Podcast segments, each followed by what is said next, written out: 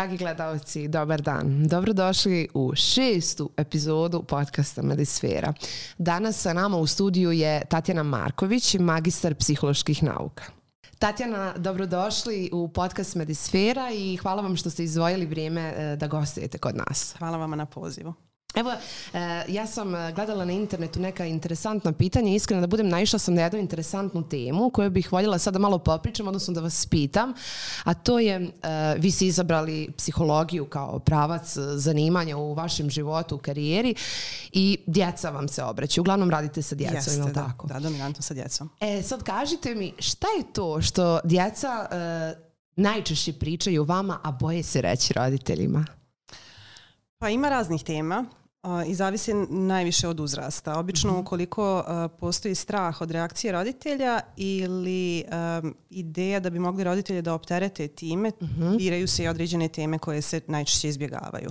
Kod mlađe djece koja tek recimo kreću u školu i kojima je to školsko postignuće nekako u fokusu, najčešće je to strah da prijave neku lošu ocjenu ili nešto u vezi sa, sa školom, sa ponašanjem, eventualnom nekom kaznom ili slično. Kasnije to već postaju recimo neke ozbiljnije teme tipa možda čak i financija ukoliko mm -hmm. prepoznaju da su roditelji opterećeni na taj način zdravlja, bolesti i sličnih tema. Zatim vlastitih interesovanja. Vrlo rijetko adolescenti ne, možda ne toliko rijetko, ali djeca koja dolaze kod mene vrlo rijetko dijeli sa roditeljima čak i koju muziku vole, koje filmove vole da gledaju, zato što često to bude odbačeno od strane roditelja kao to ti je glupo, to ti je bez veze, što to gledaš, šta imaš to da slušaš i onda prestaju da pričaju i o svojim interesovanjima. I jedna od ozbiljnijih tema, a koja se najčešće izbjegava u razgovoru sa roditeljima, jeste tema seksualne orijentacije, mhm. ukoliko ona odstupa od onog što je društveno prihvaćeno. Znači, ukoliko imaju neke sumnje u pogledu svoje seksualne orijentacije ili ukoliko imaju drugačija ovaj, interesovanja, to je nešto o čemu se vrlo rijetko priča sa roditeljima. I sad, e, to ne, čak ni reakcija roditelja nekad i nije onakva kako su adolescenti mm -hmm. očekivali, ali nekad uh, oni čuju roditelje kako komentarišu sa nekim drugim uz kafu, to je glupost, to ne valja, mm -hmm. to treba zabraniti, ovako i onako. I onda iz straha da će i oni biti odbačeni od strane vlastitih roditelja izbjegavaju te teme. I onda se radi otvaraju vama nego, nego svojim roditeljima. Pa jeste, negdje, ako se stvori sigurna sredina gdje se to nešto može reći, onda mm -hmm. se obično kaže tu i ukoliko se radi o terapijskom procesu, a najčešće jeste tako, mi se onda dogovaramo o načinu i o vremenu kada se te stvari sa roditeljima onda razgovaraju i kada im se to nešto saopšti.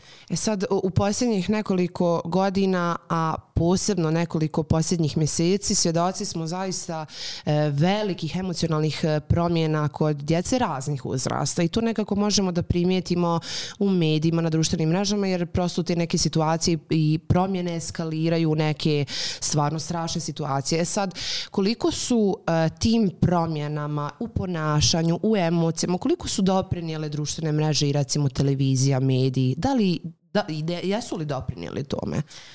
Sad, koliko se može naći neka direktna povezanost, ja zaista ne znam, nisam sigurna ni da su rađena neka istraživanja koja bi morala biti dugoročnija da se vide efekti zapravo utjecaja društvenih mreža, ali činjenica jeste da sad, e, zahvaljujući društvenim mrežama, sve nam je dostupnije. Mm Svi mogu da pišu o bilo čemu bez ikakve cenzure. Svi sadržaji su dostupni isto tako bez ikakve cenzure i mlađima i starijima, jer dovoljno je da kliknete tamo da imate 18 i više godina, to više niko ne provjerava. Da. I onda e, prvo djeca bivaju informisana o, o različitim stanjima. Nekad i, i nauče recimo neke simptome o kojima će govoriti bez obzira što ih možda realno i ne osjećaju. Mm -hmm. A s druge strane su i slobodniji da govore o stvarima koje ih muče, a možda ranije to nije bio toliki slučaj jer prosto ni, nismo imali priliku da na taj način komuniciramo sa drugima. Uh, imaju sad dostupnije recimo razne grupe po društvenim mrežama mm -hmm. gdje se onda povezuju prema interesovanjima, prema problemima na kraju krajeva razmijenjuju iskustva što sa roditeljima, što sa nekim problemima u školi, sa vršnjacima i slično u vezi sa osjećanjima i to može da utiče na neki način mm -hmm. kako će se oni izražavati, kako će ispoljavati određene možda čak i smetnje, ove, ali ne znam koliko je sad direktan uticaj društvenih mm -hmm. mreža. Prosto omogućava se nekako plodno tlo da se sve te stvari pokažu Jasno. i da se iznesu. Jasno. E sad, e, to je kada pričamo, kada su djeca izložena tom sadržaju, u smislu kada ga gledaju. U posljednjih mjesec, dva, pojavili su se neki novi trendovi među roditeljima na društvenim uh mhm. -huh. mrežama koji bivaju sve viralniji i viralniji. Evo, konkretno, lično sam pogledala nekoliko TikTok i Reels snimaka u kojima uh, roditelji razbijaju jaja o glavu djeteta. sam, da. Jeste. E sad, e, koliko je to smiješno, koliko je tužno, zapravo možda govori sama činjenica kad pogledamo lica te djece Jeste. da uopšte ne vidimo da im je sve jedno, da zapravo to njima uopšte nije mhm. smiješno. Mm -hmm. Šta mislite, kakve to emotivne, neke, ajmo reći, posljedice ili posljedice po ponašanja ostavlja na tu djecu? Eto, to su uglavnom djeca nekog manjeg uzrasta. Kakve Jeste. su tu posljedice? Šta djeca osjećaju u tom trenutku? Pa, vjerovatno najviše zbunjenost. Vidjela se i po njihovim licima, vidjela sam i ja skoro taj video ovaj, i vidi se da su djeca zaista zbunjena i šokirana, iznenađena i sad ne mora to ostaviti trajne posljedice. U smislu mm -hmm. nije to sad uh, traumatsko iskustvo mm -hmm. koje će, ne znam, kako značajno uticati na njih. Ali činjenica da ja ne mogu da vjerujem svom roditelju da će on nešto, šta će sljedeće da mi uradi, mm -hmm. onda može dijete da učini i da bude nekako pobuđenije u svim situacijama u kojima nešto radi sa roditeljima, jer je moguće da ona svaki put iščekuje da će nešto tog tipa da se desi. A ukoliko postoji stalna pobuđenost organizma, znači da smo mi stalno nekako na, na, po principu funkcionisanja na toj adrenalinskoj osovini i da je stalno tijelo napeto i da stalno nešto čekamo, mm -hmm. kao da će se mhm. nešto loše desiti. Mm -hmm. Opet kažem, ne mora da ostavi trajne posljedice, ali ono što dodatno jeste zabrinjavajuće jeste to što se djeca na taj način izlažu različitim situacijama samo da bismo dobili neki mm -hmm, preglede, neke pregled, lajkove, neki yes. like ili bilo šta šta je sad sljedeće što će se onda uraditi što prijateljima, što djeci, bilo kome drugom zarad tih lajkova i zarad samo preglednosti nekog profila. To je ono što zaista jeste zabrinjavajuće što nam nekako životi sve više mm. se vode na, na društvenim mrežama umjesto u stvarnoj situaciji. E sad, e, to ne ostavlja neke e, dugotrajnije, ajmo reći, posljedice po djecu, ali neke traumatske situacije iz života sigurno da da. Nekad roditelji prosto nisu upućeni jer i mnoga djeca ne doživljavaju traume samo u kući. Nekad je to i u školi, uh mhm. -huh. treninzima, e, u školskom dvorištu. Kako možemo prepoznati anksioznost, depresiju kod djece? Da li su ta djeca otvorena prema svojim roditeljima? Da li otvoreno pričaju sa svojim roditeljima o negativnim emocijama? Emocijama? Pa, a, koliko postoji a, sigurnost u mm -hmm. porodičnoj sredini, u koliko se roditelji doživljavaju kao sigurna baza pred kojima se mogu ispoljiti i neka osjećanja koja nisu prijatna i ponašanja koja nekad možda i nisu ok i mhm. nisu možda nekad prihvatljiva, ali ukoliko se djeca osjećaju sigurni s nama, oni će to pred nama smijati i pokazati. Ukoliko, nažalost, a postoji situacija kad to nije slučaj, onda mm -hmm. se zna dešavati da djeca trpe. Mm -hmm. uh, isto tako u zavisnosti od porodične situacije koja možda zaista može biti i topla i podržavajuća, ali da postoje neki drugi problemi. Ne znam, mama ima problem na poslu, tata ima problema sa kolegama ili bilo šta drugo. Mm. Nekada djeca biraju da ne kažu da ne bi dodatno opterećivali roditelje svojim problemima jer ih doživljavaju manjim mm -hmm. nego što su ti sa kojima se roditelji suočavaju. Sad, kako mi možemo da prepoznamo? Dječji uzrast jeste i, i dječja psihologija generalno jeste specifičnija u odnosu na psihologiju odraslih, jeste zato što nekada ti simptomi nama ne moraju djelovati logično. Mm -hmm. Odrasli najčešće kada su tužni plaču. Da, da, kada da, su da. depresivni, povuku se, potišteni su, plaču. Kada smo anksiozni, obično smo nekako uznemireni, napeti, nešto cupkamo, treskamo, ne znam šta već radimo. Kod djeci to ne mora da bude mhm. slučaj. Mm -hmm. I djeca mogu imati mnogo nespecifičnije simptome nego odrasli. Tipa da više igraju igrice. Mm -hmm. Ili ih ne igraju, a svi njihovi drugari igraju. Aha neka zavisi sad ono jako je važno da poznajemo svoje dijete i da vidimo šta je šta je to što sad odstupa od njegovog uobičajenog ponašanja. Mm -hmm. Ukoliko je dijete inače otvoreno, druželjubivo, voli da provodi vrijeme vani i odjednom sad više provodi vremena u kući i više se zatvara i više radi te neke solitarne aktivnosti, ne mm -hmm. znam, gleda TV, igra igrice, čita, nebitno je šta god da radi, ali značajna promjena u odnosu mm -hmm. na mhm. prethodni period ili obrnuto dijete koje je inače bilo povučeno sad odjednom je stalno van kuće, to nekad može da zaista uh, znači da se nešto dešava. help, što bi jeste, neki poziv u pomoć, jeste. Mm. E sad recimo, isto tako depresija kod djece nekad može zaista da izgleda kao i depresija kod odraslih, mm -hmm. da se mhm. povuku, da su plačljivi, da manje jedu, manje spavaju ili više spavaju, prosto da bi isključili svijet oko da. sebe ali nekad može da se ispolji pogotovo kod dječaka kao poremećaj u ponašanju, pa bivaju agresivniji, pa bivaju da. glasniji jer to svoje unutrašnje zadovoljstvo nemaju kako drugačije da iznesu nego na taj način. Tako da uh, ono što jeste jako važno jeste to kažem da, da pratimo svoje dijete, da, da poznajemo nekako uobičajeno njihovo ponašanje i sve ono što za neki period, ne znam, od 15-20 mjesec dana značajnije odstupa od tog uobičajenog, možemo onda smatrati kao neki signal da se nešto ozbiljnije dešava sa djetetom, njegovim osjećanjima i ponašanjem. E sad, sad ste spomenuli uh, kod dječaka da se zna pojaviti to neko agresivno, nasilničko ponašanje. Kako roditelji mogu da utiču, kako, na koji način mogu dopriti do djece, na koji način se takve stvari sankcionišu, ureduju, uh, kako iskorijeniti taj, uh, tu potrebu za pardon, agresivnošću kod djece?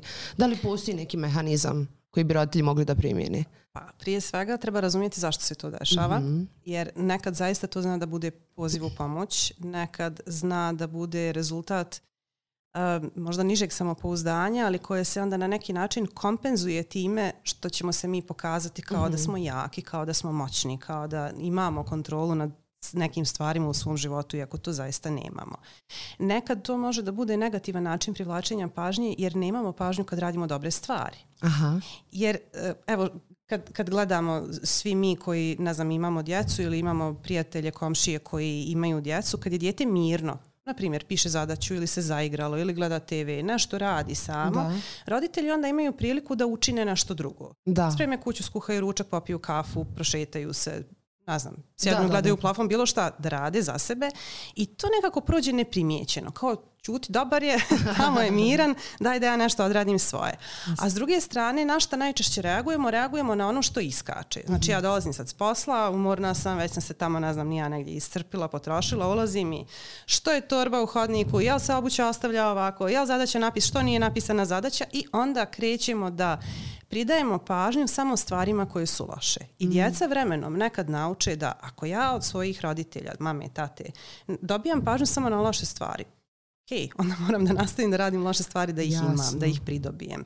Jer nekad se zaista dešava da se roditelji ne uključuju dok ne eskalira problem, dok ne pozove učitelj, razrednik, direktor škole, centar socijalni rad, ova ili ona i tek tad na neki način kao da progledaju, kao mm -hmm. ok, nije on nikad bio takav, da, okay, da. zašto se sad promijenio. Znači prije svega moramo da vidimo šta je to što se dešava i zašto se to dijete ponaša na taj način, jer svako ponašanje ima neki cilj, ima neku funkciju. Da li da. da privučemo pažnju, da li da pokažemo otpor, da li da pokažemo neko neslaganje, da li da pokažemo dominaciju i to je u nekom periodu uh mhm. -huh. u uzrasnom kategoriji sasvim normalno čak ponašanje, ali onda moramo da naučimo da se mora postaviti granica. Kao sad kad bismo kad postanemo punoljetni, ako nekog istučemo, odgovaramo, odgovaramo pred zakonom, tako i dijete koje se ponaša na isti taj način, mm -hmm. dakle biva agresivno prema drugome ili prema imovini, mora da snosi određenu posljedicu, da zna da tako ponašanje nije socijalno poželjno mm -hmm. i na kraju krajeva nije dozvoljeno, niti će biti dozvoljeno kad budu odrasli. A, ono što bi bilo jako važno jeste da ta sankcija opet ne bude agresivna reakcija, da. jer šta onda učimo djecu da se na agresivnost odgovara agresivnošću, nego da to onda bude usmjeravanje ponašanja više u onom pravcu koje je, koje je željeno. Mm -hmm. I naravno možda uskraćivanje nekih prava, izlaska, treninga, igrice, računara, ne znam nija čega, mm -hmm. ali prosto da se osjeti posljedica da to što je urađeno nije prihvatljivo mm -hmm. i ne bi trebalo da se ponavlja. Jasno, jasno. E sada, uh, mnoga djeca evo ono što sam ja lično pročitala, mhm. -huh. možda i griješim vi mene ispravite, ispoljavaju agresivno ponašanje jer su tako naučili u video igricama, filmovima, raznim muzičkim spotovima koji su u posljednje vrijeme stvarno sve agresivni i agresivni.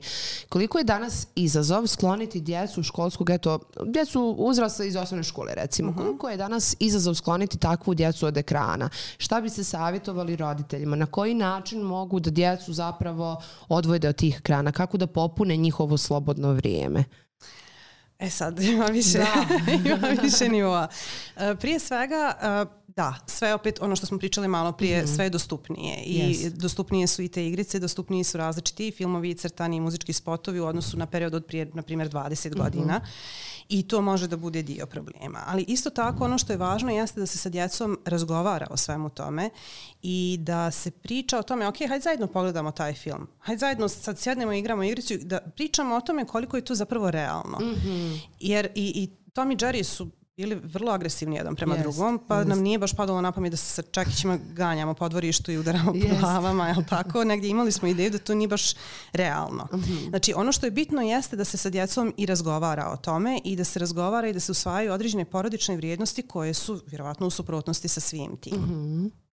S druge strane, e, što se tiče ograničavanja i popunjavanja slobodnog vremena, trebalo bi da budu ograničeni svi ti sadržaji mm -hmm. i mhm. da to bude neka razumna mjera. Ne možemo u potpunosti djecu izolovati, pogotovo ne djecu već školskog uzrasta, uzrasta kojima je to između ostalog i jedna od tema sa vršnjacima. Mm -hmm. To je mhm. njihov način da uspostave komunikaciju i da održe taj neki društveni nivo funkcionisanja, tako da ne možemo u potpunosti djete ni izolovati, jer će onda biti, nije loše uvijek biti u manjini, ali da. prosto ako je dijete izopšteno izolovano, onda postoji veća šansa da je samo, da je nezaštićeno i da može da bude izloženo i nekim drugim stvarima yes. tipa vršnjačkog nasilja, provociranja, e, izbjegavanja, izolovanja i svega toga, što opet može teško da podnese. Ali dozirati da. Mm -hmm. U smislu da postoje sad različite varijante roditeljskog nadzora, različite vrste kontrole, sadržaja koji se gledaju, e, vremena koje se provodi na internetu i da se to na taj način reguliše.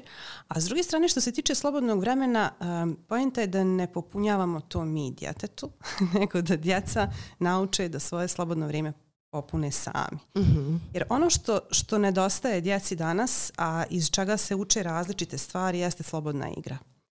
E, svi se mi nekako um, trudimo da svoje djece obezbidimo što bolje uslove za život. Pa daj da im se kupi ovo, pa se obezbide najbolje didaktičke igračke, pa čim malo stasaju da mogu da idu na neku školicu sporta, ide se na organizovanu školicu sporta, školu jezika, školu plivanja, školu gitare, klavira, ne znam nija čega. Da, da.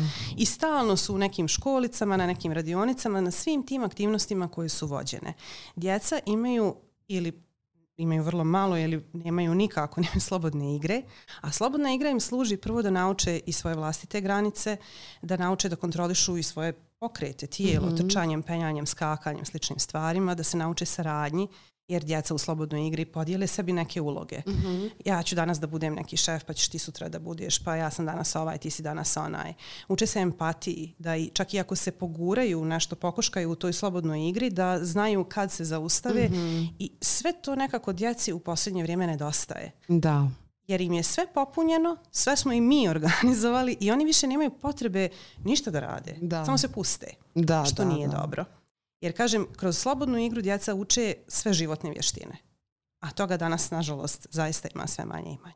E, sad kad smo razgovarali o djeci koja nemaju toliko slobodnog vremena, e sad koliko roditelji imaju slobodnog vremena da prepoznaju neke znakove u promjenu ponašanja. E, koliko je danas roditeljima izazovno, koliko je danas roditeljima lakše prepoznati znakove da je baš njihovo dijete e, žrtva vršnjačkog nasilja? Pa prije svega ono što nam mora biti jasno e, šta zapravo jeste, a šta nije vršnjačko nasilje, mm -hmm. jer se nekad i tu napravi e, problem i, i zabuna. Dobro. E, jer vršnjačko nasilje je izloženost, može da bude i fizičkom nasilju, psihičkom odbacivanju, izolaciji, na nekim vrstama emocionalnog zlostavljanja, mm -hmm. koje traje dugo, je jedno dijete izloženo uh, nasilju od strane jednog ili više djece i da postoji nesrazmjera u moći. Uh mhm. -huh. U smislu da neko ko je moćni na bilo koji način i vrši određenu vrstu nasilja prema drugom. Uh, nekad se dešava da se djeca prosto odmiravaju snage uh -huh. i da su oni tu i slične snage istog uzrasta, odmire snage, vide koja je čija mhm. teritorija uh -huh. i na tome se negdje i završi. I to ono što je bitno jeste da se nekako ne skače odmah na zaključak uh mhm. -huh. da se radi o vršnjačkom nasiru, koliko god da to nije poželjno i što mi ne želimo Jasne. da se djeca tuku, toga je nekako uvijek bilo i uvijek su, kažem, bilo tih odmiravanja snaga. Međutim, uh mhm. -huh. ukoliko to našto zaista traje, ukoliko je neko mnogo snažniji, veći, stariji, moćniji na bilo koji način, onda možemo da govorimo o vršnjačkom nasilju. A, kako možemo primijetiti da dijete nešto trpi? osim ako nam se naravno direktno ne požali, jeste da dešava se recimo izbjegavanje odlaska u određene situacije koji, u kojima je izloženo tome mm. ili koje ga na to podsjećaju da ne želi da odlazi na druženja sa vršnjacima, rođendane, bioskope, slično, da ga često boli glava, stomak, nešto kad treba da ide u školu, kad, da dijete koje, na primjer, uh, trenira nešto i jako voli taj sport, odjednom ne želi da ide na treninge. Mm -hmm. Znači, tad možemo da posumnjamo da se zaista nešto dešava i tada mm -hmm. bi bilo dobro da se takve stvari ispitaju. Obično, kažem, ta neka nagla promjena, i možda bude i postepena promjena u ponašanju, ali najčešće je to neka nagla promjena da je sad odjednom ne želim da idem u školu, a pritom je dijete dobar učenik, nema nikakvih yes. posebnih problema. Ili kažem, trenira futbal četiri mm -hmm. godine zaluđen je svim tim i onda odjednom više ne želi da ide na treninge. Znači da se vjerovatno nešto dešava što dijete samo ne može da obradi, da iskontroliše i da razriješi određene situacije. Tada bi bilo dobro da se porazgovara sa djetetom, da se reaguje na određeni način i da se naravno to ponašanje ukoliko se otkrije da zaista postoji i da se zaustavi. E sad,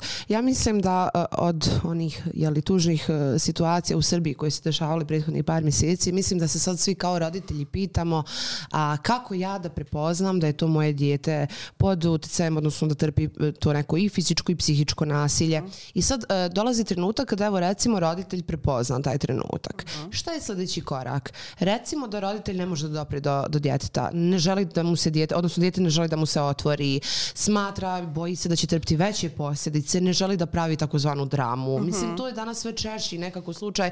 Djeca prosto ne žele da prave pompu jer misle da to nije ništa strašno, a trpe takve stvari. Mm -hmm. Da li bi se savjetovali odlazak psihologu? Da li bi se savjetovali da... Šta je upra... zapravo sljedeći korak roditelja? Šta, je, šta on može da poduzme? A, ukoliko se ustanovi da zaista -hmm. postoji recimo vršnjačko nasilje u školi, onda prvi korak bi trebalo da se razgovara sa razrednim starješinom, mm -hmm.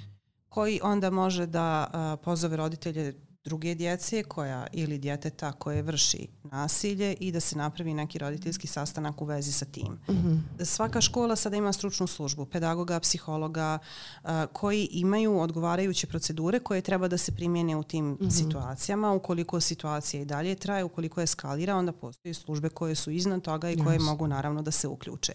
Ali zaista treba napraviti prvi korak i ono što bi bilo bitno jeste pogotovo ukoliko se dijete boji odmazde, ukoliko se boji da će biti još nešto gore ili ukoliko mm -hmm. ima ideju da to tako treba i da je to tako nešto normalno, bi bilo dobro zaista da se i dijete samo uh, uputi psihologu kako bi se situa kako bi se njegova osjećanja normalizovala mm -hmm. i kako bi se razgovaralo o tome da je to situacija koju ne treba da trpi mm -hmm. i mhm. koja može i treba da se rješava na određeni način. Jer, kažem, često djeca imaju i nekad imaju doživljaj krivice. Mm -hmm. Da su oni zaista nešto uradili čime zaslužuju da se drugi Jasne. tako prema njima ponašaju. I opet to sve zavisi od toga sa čim mi dolazimo iz svoje kuće i kako smo tretirani ovaj, kod kuće, kako ćemo reagovati, kako smo naučeni da reagujemo datim situacijama. U suštini ona stara narodna poslovica sve se nosi od kuće je zaista tako. To nije samo narodna poslovica, nego prosto temelji psihologije.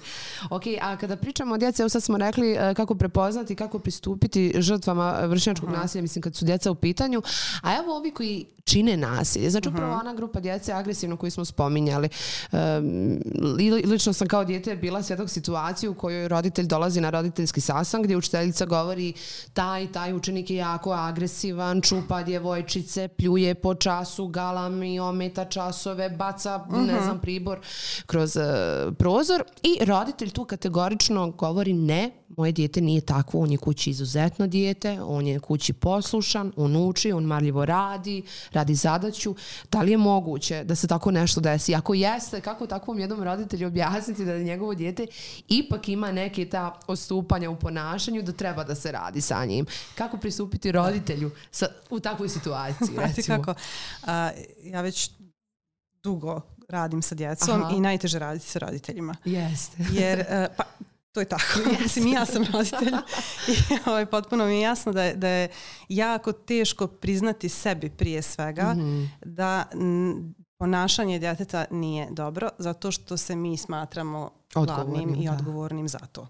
Što i jeste negdje stvar Da. i vaspitavanja. Naravno može i vršnjačka grupa u mnogome da utiče, mogu da utiču treneri, učitelji, e, razni uzori, ovo što smo rekli sa televizije, sa društvenih mreža, iz, iz različitih oblasti, ali najviše je to što djeca ponesu iz kuće. I sad ukoliko neko za moje dijete kaže da je agresivno i da je nepristojno, a ja se vama nešto kao trudim da ga vaspitam na drugi način, jako je teško prihvatiti da se to zaista dešava. Jest. I onda treba naravno raditi i sa roditeljima i sa djecom kako bi se prevazišle određene stvari. S druge strane, moguće je da dijete bude um, u kući, zavisi opet kakvi su roditelji, ukoliko su roditelji izrazito strogi, ukoliko ne dozvoljavaju da se pokaže bilo kakvo odstupanje ponašanju u odnosu na ono što oni zahtijevaju, moguće je da dijete bude u kući zaista previše adaptirano. U smislu ja dođem, odradim to svoje jer ne mogu i ne smijem drugačije, a onda negdje drugdje izbacim to, To, da. iz sebe. Nije isključeno. Isto tako ovaj, ono o čemu smo prije pričali vezano za agresivno ponašanje, tako i vršnjačko nasilje, a, ono uvijek ima neki cilj. Znači ja imam potrebu da postignem nešto. I obično je to postizanje kratkoročnih ciljeva. Ako sam ja prema nekom agresivan, znači neko će me ostaviti na miru ili ću dobiti nešto, sok, marku, Da, ne znam da, šta da. već iznudim na taj način ili će me neko proglasiti kao glavnog u društvu što je meni bitno kao neki statusni znak ili bilo šta drugo, znači nešto kratkoročno postižem. Kad se radi sa, sa djecom koja ispoljavaju nasilje, obično se radi na tome da su e, da, da shvate da su ti ciljevi zaista kratkoročni i da na duže staze oni mnogo gube. S jedne strane da bivaju etiketirani kao neko ko je e, nasilan, kao neko ko je problematičan i čak kad i ne budu prisutni u nekoj situaciji gdje se pravi problem, bit će, a to je sigurno onaj ili ona, nebitno je. I čak i kad kažem, nekad se zna desiti da nisu u gradu djeca, Da. a da se napravi određeni Jasno. problem i da kažu garant je on. Ovaj, s druge strane da e, vremenom taj status opasnog momka ili čega e, dovodi do toga da mi gubimo ljude oko sebe jer niko ne voli da se druži sa agresivnom Yes. osobom, niko ne voli da bude u vezi sa agresivnom osobom i da postepeno te osobe ostaju same. Znači to je nešto na čemu se obično radi, ali ono što stvarno jeste uvijek bitno jeste da se vidi šta je uzrok svega toga i šta leži iza tog takvog ponašanja i naravno da se radi na tome. E sad u posljednjih nekoliko godina e, ve, porastao je trend razvoda.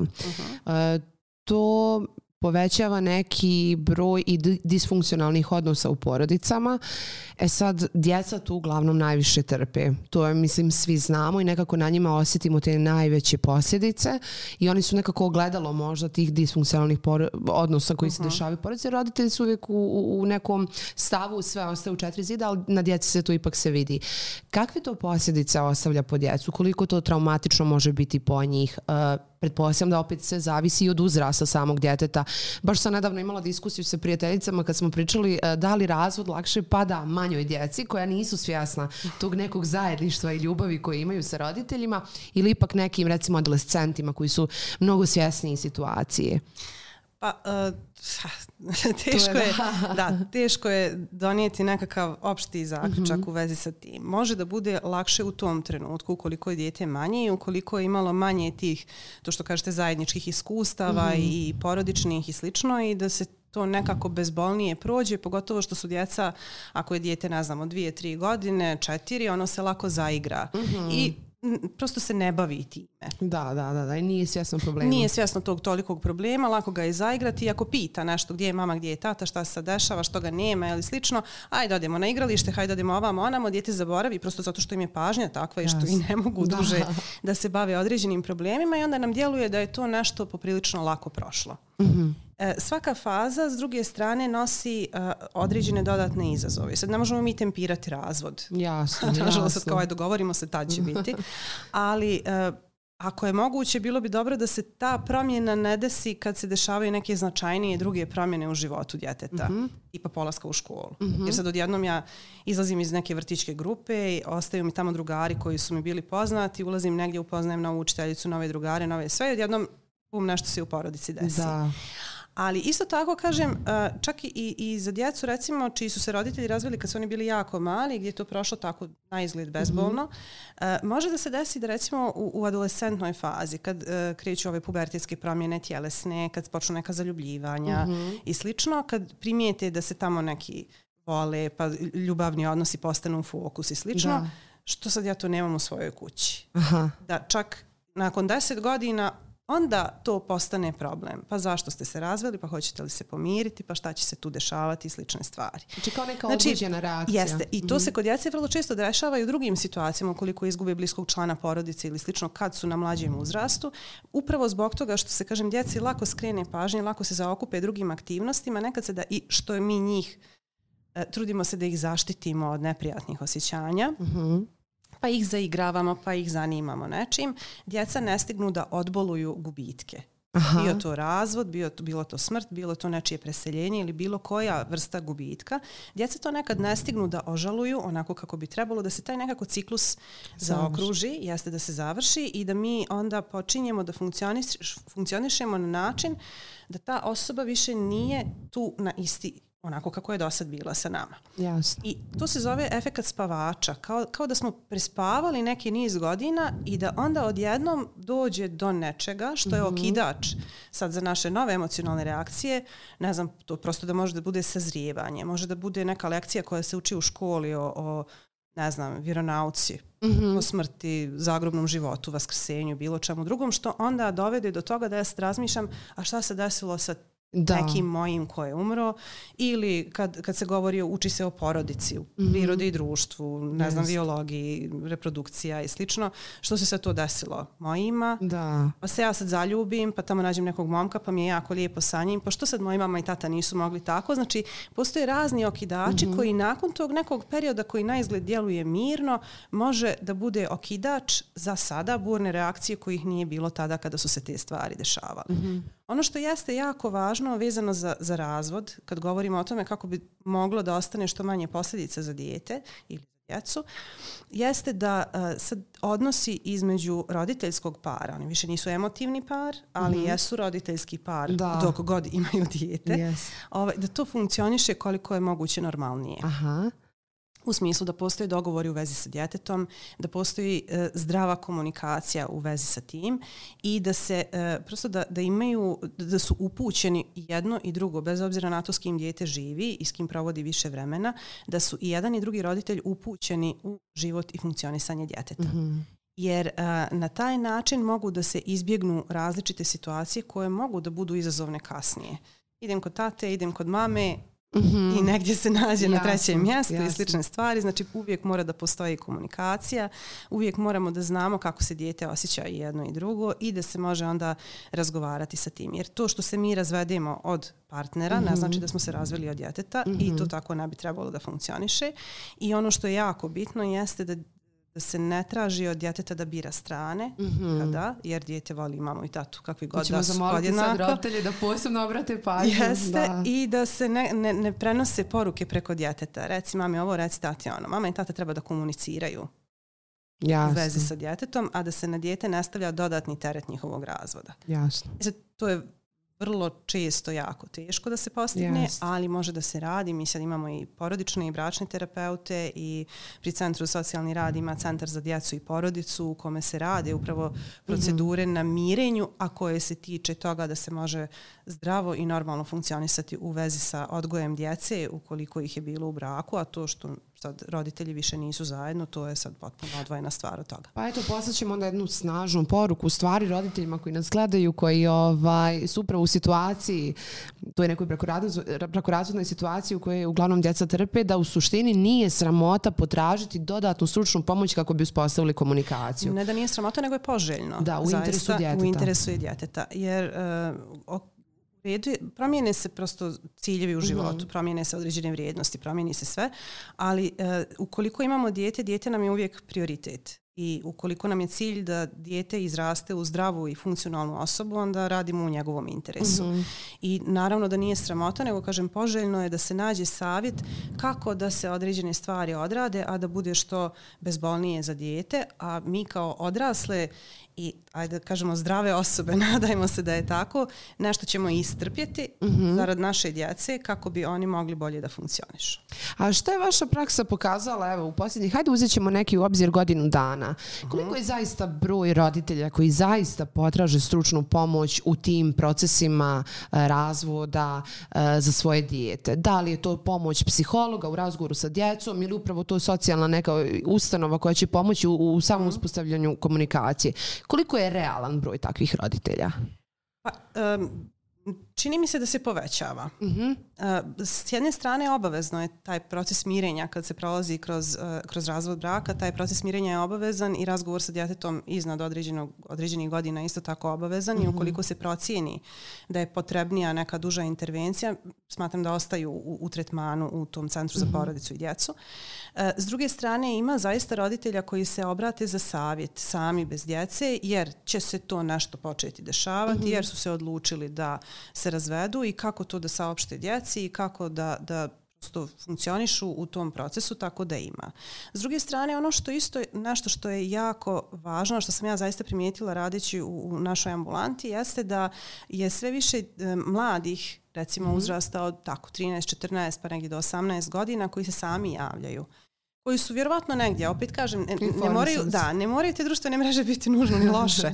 ovaj, negdje su se informisali da taj neko, psiholog, psihoterapeut, psihijatar, nebitno je, može da im pomogne i oni sami čak dođu nekad mm -hmm. i sami se zakažu, traže od porodičnog uputnicu, dođu na pregled, dođu na savjetovanje jer su oni kod sebe prepoznali neka neprijatna emotivna stanja mm -hmm. sa kojima ne znaju kako da se nose, ne mogu da razgovaraju o tome ili ne mogu da razgovaraju o tome sa roditeljima na način koji im pomaže i onda se odluče da dođu psihologu. Mm -hmm. Što znači da su nekako i mladi sve osvješteni i lakše im je da dođu u smislu da to nije više tolika sramota sramota i nije toliki tabu, nego zaista dođu sami i ostanu u tretmanu Jasno. i to onako fino funkcioniše. Sad kad smo spomenjali neke te traumatične e, situacije, mislim traumatične, realno mm. jesu traumatične situacije koje djeca prolaze kad su razvodi u pitanju, ali evo spomenuli se gubitak voljenih osoba, mm. članova porodice i tako dalje.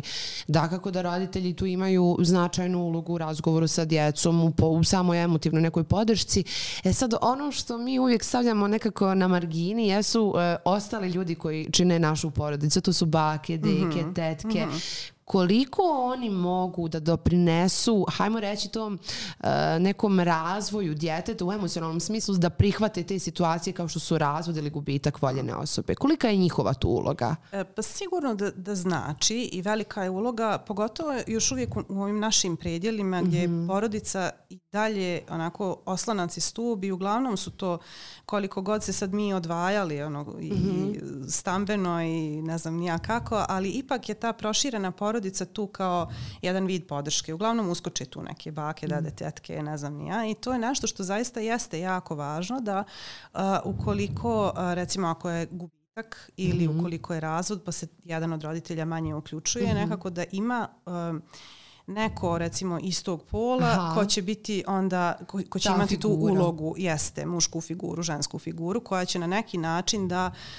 ne mogu reći da nadoknadi, da nadomjesti, ali da malo ublaži gubitak Aha. te druge osobe. S druge strane, ukoliko su djeca mala, zaista izgube blisku, jako blisku osobu, majku, oca mm -hmm. pogotovo, onda bi bilo jako važno, jer i ostatak porodice tuguje. Jeste. Yes. Onda bi bilo jako važno da a, tu bude prisutna neka recimo mlađa osoba mm -hmm. a, koja nije toliko direktno pogođena tim gubitkom u smislu da može da se zaigra malo sa djecom, Aha. da ih odvede negdje, da sa njima razgovara o nekim veselijim temama, da ne budu samo zatvoreni tu u, u toj kuću tuge, jeste, da. jeste, gdje, se, gdje se tuguje, jer u redu je naravno ožalovati mm -hmm. i mhm. treba i to da se proživi, jer jako je važno da, da E, mi ispoljimo sva mm -hmm. emocionalna stanja koja nam se dešavaju, yes. ali je sasvim u redu i da se djeca nekad maknu iz te situacije i zato jesu jako važne te druge uloge da. u porodici, a kojih uglavnom, kažem, pogotovo srećom na našim prostorima još uvijek ima i još uvijek se zaista uključuju. Uh, Dobro, evo, ajde, e, e, priveli smo e, našu emisiju u kraju i ovo je bio zaista interesantan razgovor, a ja bih vas zamolila da evo pošaljemo neku onakvu snažnu poruku koja će ostati u pamćenju ovaj naših gledalaca koji su ujedno i roditelji. Šta, ćete, šta želite da im poručite? Evo danas, kad stvarno nikad izazovnije nije bilo odgojiti djecu, bar ja tako mislim, kao jel, mlada, neiskusna majka, ali evo, šta biste im vi poručili? Na što da obrate pažnju? Kako da vole i štite svoju djecu? Pa, nema recepta. To je ono što je bitno, jeste nekako da, da da se ne traže recepti, mm -hmm. pogotovo ne po internetu, po knjigama. U redu je zatražiti savjet ukoliko smo nečim zbunjeni, mm -hmm. ukoliko nas nešto brine, to je sasvim u redu. Ali za, za ljubav nam ne treba priručnik. Mm -hmm. Znači, treba da volimo svoju djecu, treba da budemo prisutni sa njima, treba da a, validiramo, da priznajemo njihova osjećanja, da primijetimo kad su ljuti, da primijetimo kad, smo, kad su tužni, da im dozvolimo da ispolje mm -hmm. svoje osjećanja. S druge strane, uh, treba da im postavimo određene granice, jer je to nešto što je zdravo. Aha. Koliko god se djeca bunila protiv njih i koliko ne volimo posebno nikakva pravila, ali pravila nam pomažu da posložimo stvari u svojoj glavi i da znamo šta se sljedeće očekuje od nas. Mm. Jer ukoliko toga nema, nama je stalno haos jer ne znamo šta je sad sljedeće. Gdje ja sad idem odavde? Gdje sam trebala da dođem? Šta ćemo mi sad ovdje da radim? Znači, ja moram da imam neki okvir funkcionisanja mm. jer mi je tako lakše. Tako i za djecu. Znači, ono što je bio jedan period onako kao permisivno roditeljstvo, sve je dopušteno. Ne može Aha. sve da bude ni da. dopušteno jer u društvu to nije tako. Yes. I onda prva situacija van porodice koja postavi neku granicu biva nešto što se ne zna premostiti mm -hmm. i što se ne može prijeći. Znači moraju da postoje granice, ali to nema veze sa ljubavlju. To što mm -hmm. mi mhm. postavimo granicu djetetu ne znači da ga ne volimo. Mm -hmm. I mi možemo i u dobrom raspoloženju da postavimo granicu. Ne moramo da budemo ljuti, ne moramo da kažnjavamo. Možemo to učiniti na neki Možemo to jeste uraditi na način da ok, ne možeš sad da gledaš TV, možeš da radiš nešto drugo, ja te volim. Da. I kad te zabranim da ne radim to iz ljutnje, ne radim da. to za kaznu, nego zato što nije u redu da gledaš TV duže od, ne znam, pola sata, sat ili koliko već mm -hmm. u svojoj kući odredimo koja su pravila, a hajde sad da radiš nešto drugo, ili možemo da se igramo, možemo da prošetamo, da bilo što da zajedno radimo i volim te, zagrlim te dok ti kažem kažnjavam te. Mislim, prosto nije ne isključuje se ljubav. To, to je bila neka zabuna kao ako ja frustriram svoje dijete time što mhm. ću ga kazniti ili što ću mu nešto oduzeti, ja njega ne volim. To nije tačno. Znači, ono što je bitno jeste znači, da, da zaista budemo sigurna baza svoje djece i da to prepoznajemo na način da oni mogu pred nama da ispolje i neprijatna osjećanja i neka možda i neprimjerena ponašanja, jer vjeruju nama. Aha. Jer znaju da smo mi ti koji će to na neki način znati da kanališu. Aha. Znati da prepoznaju, znati da prihvate, nekad i da sankcionišu. Ne možeš me udarati ili ne možeš ne znam yes. nija šta da radiš. Ali je okej okay da mi pokažeš da nisi dobro i da nađemo način kako da se stvari riješe i kako da budu dobro. E to je ono što je jako bitno.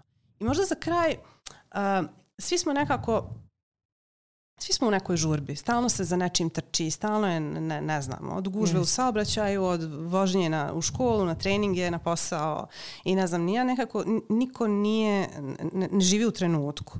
Da, da se zaista vratimo u to i da kad smo sa djecom, da smo zaista sa njima, da ih ne gledamo preko ekrana, da ih ne gledamo preko monitora, da ih ne gledamo, ne znam, ni, ni mm -hmm. i oni nas, naravno. I da možda ne bi bilo loše završiti svaki dan time što ćemo djeci reći tri stvari koje su taj dan uradili dobro. Da nauče da imaju našu pažnju i kad rade dobre stvari mm -hmm. i da ih primjećujemo. Čak možda i kad radimo nešto i dok kuhamo, primijetimo da su oni spremili svoju sobu. Aha. Dok sam ja nešto odrađivala vezano za posao, djete je napisalo zadaću, super odradio si zadaću sam, sad možda ideš vani jer si završio svoje obaveze. I na kraju dana kažemo danas baš super odradio to, to i to i ukoliko smo dovoljno hrabri tražimo i od njih povratnu informaciju šta smo mi uradili za njih, a da je njima bilo dobro. Znači na taj način ćemo zaista uh, ostvariti uh, istinski kontakt, primjećivat ćemo jedni druge i ukoliko primjećujemo jedni druge onda ćemo znati i kad treba da reagujemo. Sjajni savjeti, Tatjana, evo ja ću lično ovaj, da ih primjenim i, i u svojoj kući. Javit ću vam ishode za koju godinu. Ovaj, I hvala vam još jednom na izvojenom vremenu. Ovo je zaista bio jedan ugodan razgovor. Hvala. Iskreno se nadam e, da ćete opet doći. Hvala, hvala na pozivu još jednom. Dragi gledalci, hvala vam što ste bili sa nama i večeras. E, pratite nas i dalje da vodimo zaista uzbudljive e, goste i pričamo na razne teme kad je medicina i zdravlje u pitanju. Pozdrav!